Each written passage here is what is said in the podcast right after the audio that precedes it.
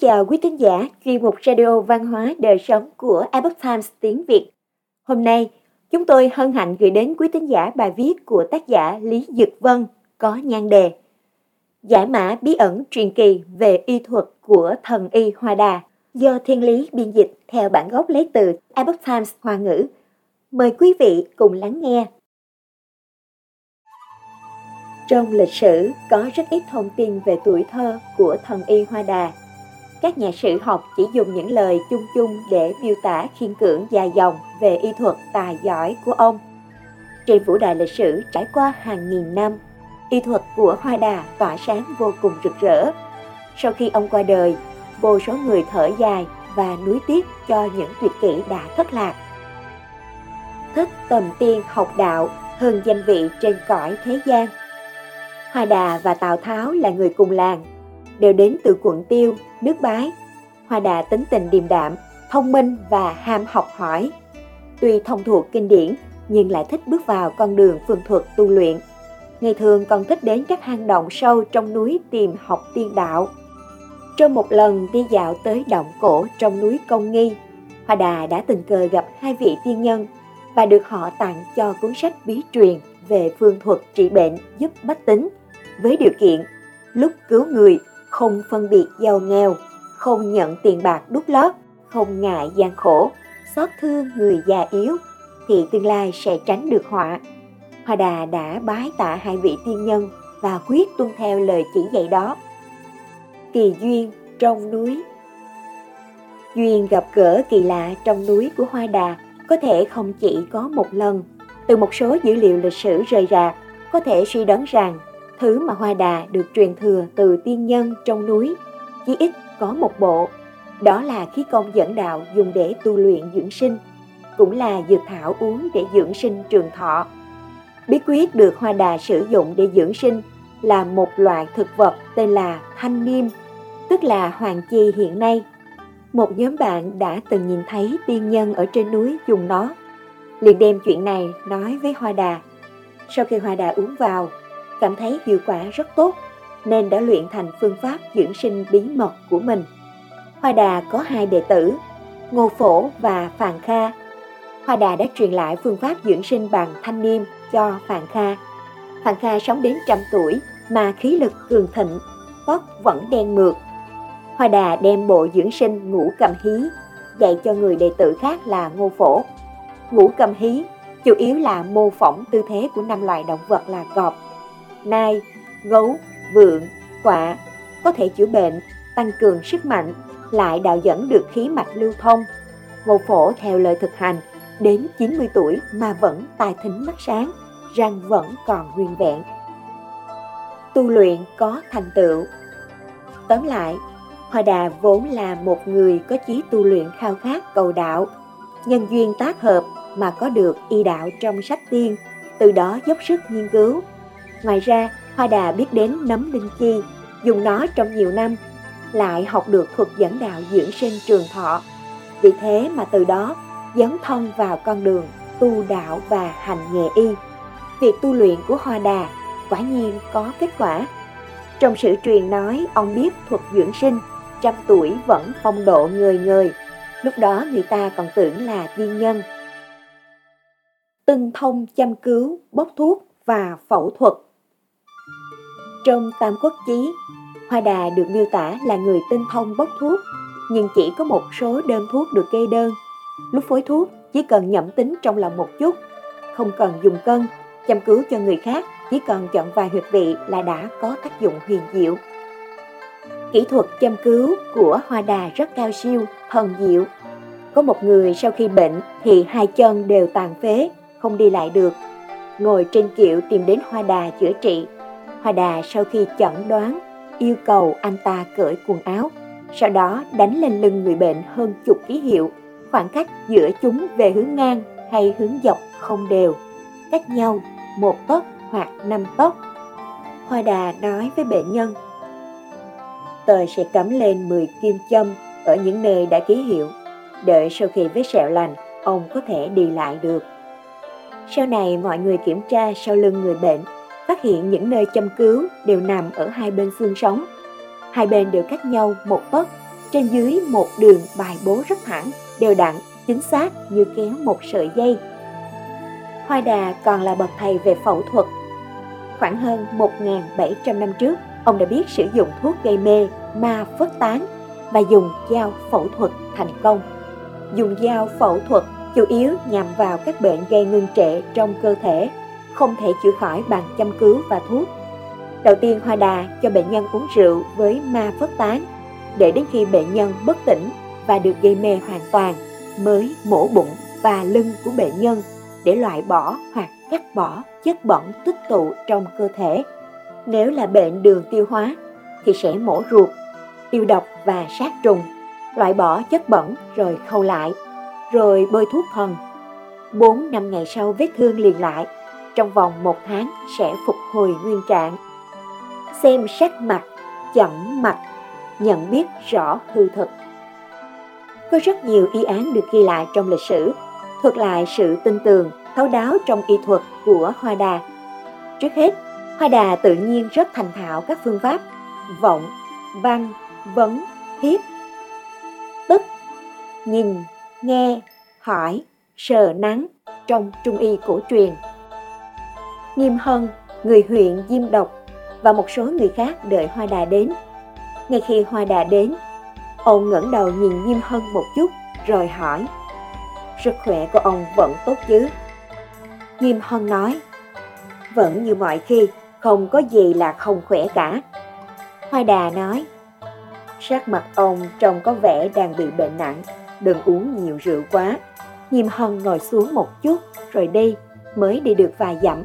Nghiêm Hân liền thấy chóng mặt và ngã khỏi xe. Mọi người đỡ ông ta dậy và đưa về nhà. Không ngờ đến nửa đêm thì qua đời. Đối với những người bệnh có cùng triệu chứng, Hoa Đà đều phân biệt được thực hư, kê đơn khác nhau. Nghê Tầm và Lý Diên là quan phủ cùng sống một nơi, đều bị đau đầu và sốt cao. Hoa Đà giải thích, Nghê Tầm cần uống thuốc nhuận tràng, còn Lý Diên cần kê đơn thuốc để đổ mồ hôi. Mọi người cảm thấy rất kỳ lạ, cùng một triệu chứng nhưng kê đơn thuốc khác nhau. Hoa Đà nói, Bệnh của Nghê Tầm do tà khí xâm nhập gây ra, bệnh của Lý Diên sinh ra từ trong cơ thể, cho nên phương pháp điều trị tương ứng cũng khác nhau. Sau khi hai người uống đơn thuốc do Hoa Đà kê, quả nhiên sáng hôm sau đã có thể đứng dậy. Một lần, Hoa Đà nhìn mạch chẩn trị cho phu nhân của Cam Lăng Tướng. Vị phu nhân này đã mang thai được 6 tháng, nhưng đột nhiên bị đau bụng. Hoa Đà quan sát bà ấy và nói, thai nhi đã chết rồi. Cho nên sai người đến kiểm tra tử cung, quả nhiên sờ thấy cơ thể của thai nhi chết yểu. Cuối cùng Hoa Đà dùng thuốc đẩy thai nhi chết ra ngoài, bệnh của phu nhân mới được chữa khỏi. Đốc Bưu từ nghị đổ bệnh, Hoa Đà đến chữa trị. Từ nghị nói với Hoa Đà, Hôm qua sau khi y quan, lưu triệt giúp tôi chăm cứu chỗ dạ dày, tôi liên tục ho, ngay cả khi nằm xuống cũng cảm thấy khó chịu. Hoa Đà nói, chim của ông ấy không châm đúng dạ dày, mà vô tình đâm vào bụng, thức ăn đi vào càng lúc càng kém. Sau 5 ngày sẽ không cứu được nữa. Sau đó sự việc phát sinh đúng như lời Hoa Đà nói. Nhìn xuyên thấu cơ thể, đuổi côn trùng ra khỏi cơ thể. Tuy nhiên, nếu nghiên cứu kỹ, sẽ thấy phương pháp chữa bệnh của Hoa Đà được miêu tả trong sử truyện dường như vượt xa cách vọng văn vấn thiết của các thế hệ y học cổ truyền Trung Hoa sau này. Thái thụ Quảng Lăng là Trần Đăng bị ốm, thường cảm thấy khó chịu trong ngực, mặt đỏ bừng, không ăn được. Hoa Đà bắt mạch cho ông và nói trong dạ dày của anh có nhiều trùng, chúng đã phát triển thành khối xương phù là do ăn đồ tanh chưa nấu chín. Thế là lập tức nấu hai thăng thuốc, trước tiên uống một nửa, sau đó uống hết phần còn lại. Vừa uống xong, hơn 3 lít dung đỏ từ miệng phun ra, cơ thể vẫn còn chuyển động, thân dưới như thịt cá sống, sau đó thì khỏi bệnh. Tuy nhiên, Hoa Đà nói với Trần Đăng, bệnh này 3 năm sau sẽ tái phát, phải gặp được lương y mới có thể chữa khỏi. Ba năm sau, Trần Đăng quả nhiên phát bệnh, Lúc ấy Hoa Đà đã mất rồi, vậy nên Trần Đăng cũng qua đời. Có hai điểm đáng ngạc nhiên về ca bệnh này. Thứ nhất, Hoa Đà biết Trần Đăng có dung trong bụng, chỉ bằng cách bắt mạch mà nguyên nhân là do ăn cá sống. Thứ hai, Hoa Đà cũng dự đoán rằng Trần Đăng sẽ bị tái phát bệnh sau 3 năm và nếu không có thầy thuốc giỏi ở bên cạnh, ông ấy sẽ chết. Lời nói của Hoa Đà tưởng như có công năng thiên mục, nhiễm nhiên nhìn xuyên thấu dạ dày của Trần Đăng và thậm chí còn khéo léo tiết lộ cái chết đã được dự đoán trước của Trần Đăng. Những ghi chép về cái chết được báo trước. Trường hợp y án của Hoa Đà chữa bệnh cho quân lại Lý Thành bất ngờ dự đoán cái chết của Lý Thành 18 năm sau. Lý Thành bị ho đã lâu, ngày đêm không ngủ được, lại thường xuyên nôn ra máu, bèn đặc biệt đến thỉnh giáo Hoa Đà. Hoa Đà nói, trong ruột ông có một khối sương phù, họ ra bất kỳ cái gì cũng đều không phải từ trong phổi ra. Tôi cho ông bột thuốc, giá hai lượng tiền. Sau khi uống thuốc, ông sẽ thổ ra hơn 2 lít máu. Hãy nghỉ ngơi thật tốt. Một tháng nữa, thân thể sẽ khá lên. Chăm sóc tốt, thì một năm nữa sẽ khỏe mạnh. Tuy nhiên, 18 năm sau sẽ có một lần tái phát. Nếu không nghiêm trọng, thì uống thuốc này sẽ mau chóng khỏe lại. Nếu như lúc đó không có thuốc này thì sẽ chết. Thế rồi ông đưa thuốc bột cho Lý Thành. Lý Thành cầm thuốc rời đi. Năm, sáu năm sau, người thân của Lý Thành bị bệnh. Tình trạng bệnh cũng giống như Lý Thành. Nên ông ta nói với Lý Thành rằng Hiện tại ông đang khỏe mạnh, tôi sắp chết rồi. Ông sao có thể nhẫn tâm nhìn tôi vô phương cứu chữa? Nếu ông cho tôi mượn một thuốc trước, sau khi khỏe lại, tôi sẽ đi lấy thuốc từ hoa đà cho ông. Lý Thành liền đưa thuốc cho anh ta. Sau đó người họ hàng này đặc biệt đến huyện Tiêu, lúc đó tình cờ gặp Hoa Đà đang bị giam giữ. Trong lúc hoảng sợ thì không dám đến xin thuốc. 18 năm sau, bệnh tình của Lý Thành thực sự phát tác, nhưng không có thuốc để uống. Cuối cùng thì qua đời. Từ y thuật thần diệu đến khả năng nhìn thấu cơ thể người. Cuối cùng dự đoán ngày tàn của bệnh nhân.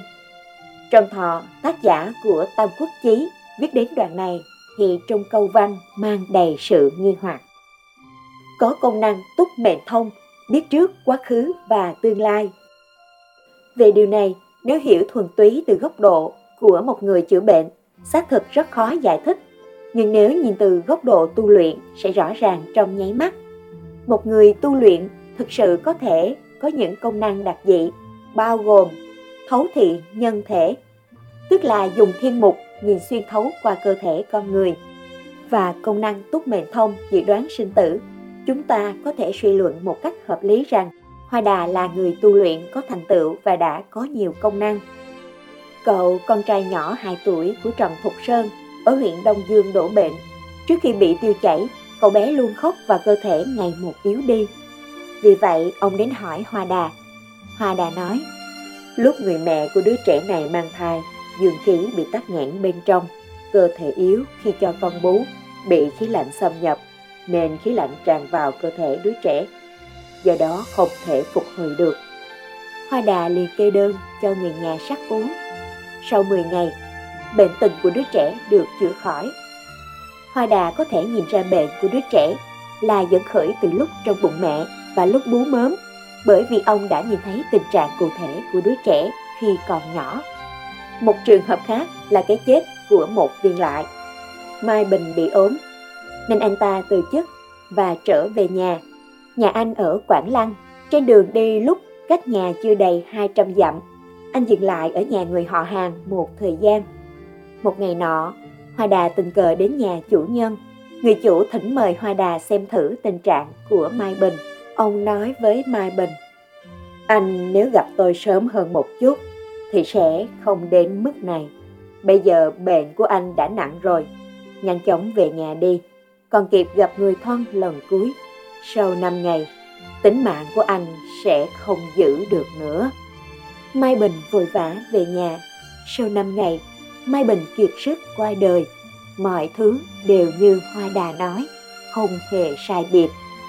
Sinh tử hữu mệnh, thầy thuốc có thể làm gì được. Với sự tu luyện ngày càng thâm sâu, Hoa Đà dần hiểu rằng người tu luyện suốt lòng từ bi có thể giúp người khác chữa bệnh nhưng không hoàn toàn trị hết gốc rễ của bệnh, chỉ có thể chuyển về bệnh tật, tạm thời loại bỏ được sự đau đớn mà thôi. Hoa Đà vốn có công năng túc mệnh thông, biết rõ rằng sống chết có mệnh. Hơn nữa phần lớn bệnh tật là do nghiệp lực nhân duyên mà ra. Nghiệp bệnh kiếp này có thể nhằm hoàn trả nghiệp báo kiếp trước, không phải lúc nào cũng là chuyện xấu. Việc chẩn trị đôi khi không cần thiết. Vì vậy ông bắt đầu ít tích cực hơn trong việc chữa trị cho người bệnh. Cũng coi thường danh lợi được mất của việc hành y. Bởi vì tầng thứ tu luyện của ông đã vượt qua sự hiểu biết của người thường, cho nên những gì ông nói, người nghe có thể không hiểu và thậm chí là hiểu lầm. Vì vậy, ở phần cuối sự truyện đều có lời phê bình rằng Hoa Đà sau này hối hận vì đã chọn trở thành thầy thuốc. Lại có tính xấu, khó được người khác yêu mến. Trên thực tế, đó là bởi vì họ không hiểu bản chất vấn đề của việc Hoa Đà là một người tu luyện. Một trường hợp được ghi trong sử truyện là ví dụ có giá trị tiêu biểu nhất. Một sĩ đại phu thân thể không được thoải mái. Hoa Đà nói, bệnh của ông đã nặng rồi, phải mổ bụng chữa trị, nhưng thọ mệnh của ông vẫn còn 10 năm. Trước mắt căn bệnh này sẽ không giết chết ông. Từ tầng thứ cao mà nhìn, việc chịu thống khổ do bệnh nghiệp có thể hoàn trả nghiệp lực là một chuyện tốt. Nếu ông có thể chịu đựng được 10 năm thì thọ mệnh cũng đến lúc. Vì vậy không cần phải vì chuyện này mà phẫu thuật mở bụng. Vị sĩ đại phu này không muốn chịu đựng sự đau đớn và ngứa ngáy của cơ thể.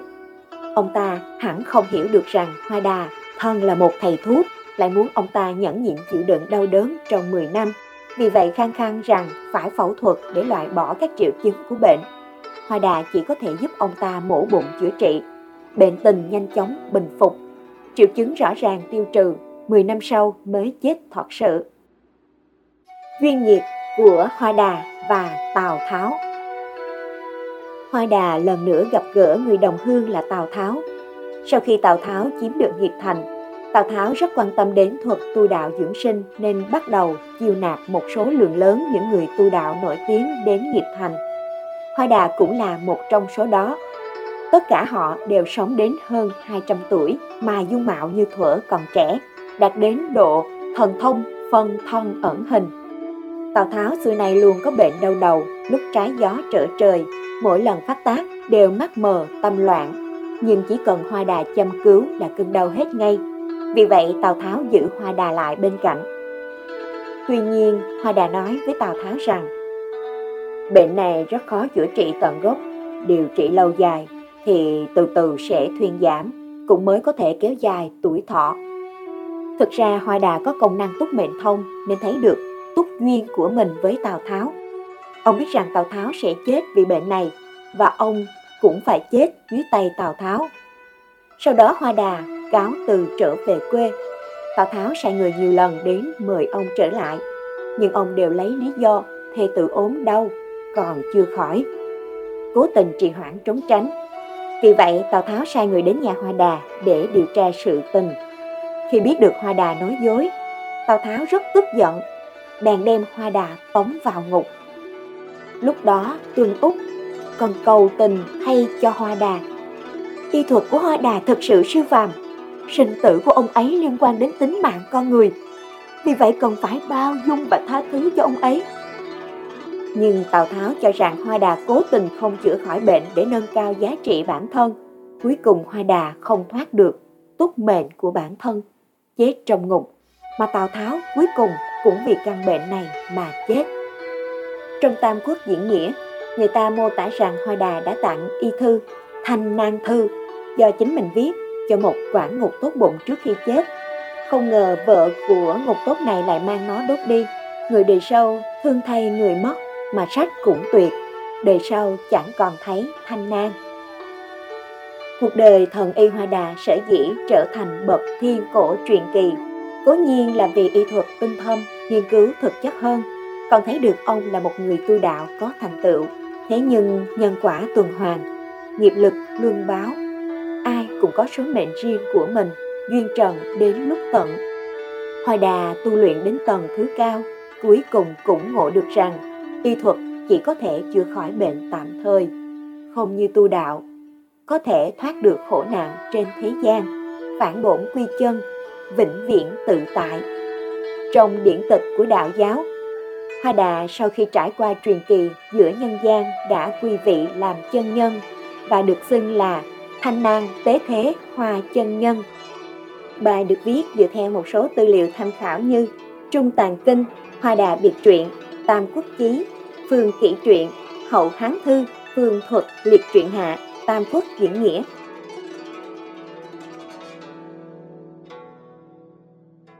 Quý tín giả thân mến, chuyên mục Radio Văn hóa Đời Sống của Epoch Times tiếng Việt đến đây là hết. Để đọc các bài viết khác của chúng tôi, quý vị có thể truy cập vào trang web epochtimesviet.com. Cảm ơn quý vị đã lắng nghe, quan tâm và đăng ký kênh. Chào tạm biệt và hẹn gặp lại quý vị trong chương trình lần sau. Kính chúc mọi điều bình an và tốt lành đến quý vị cùng người thân.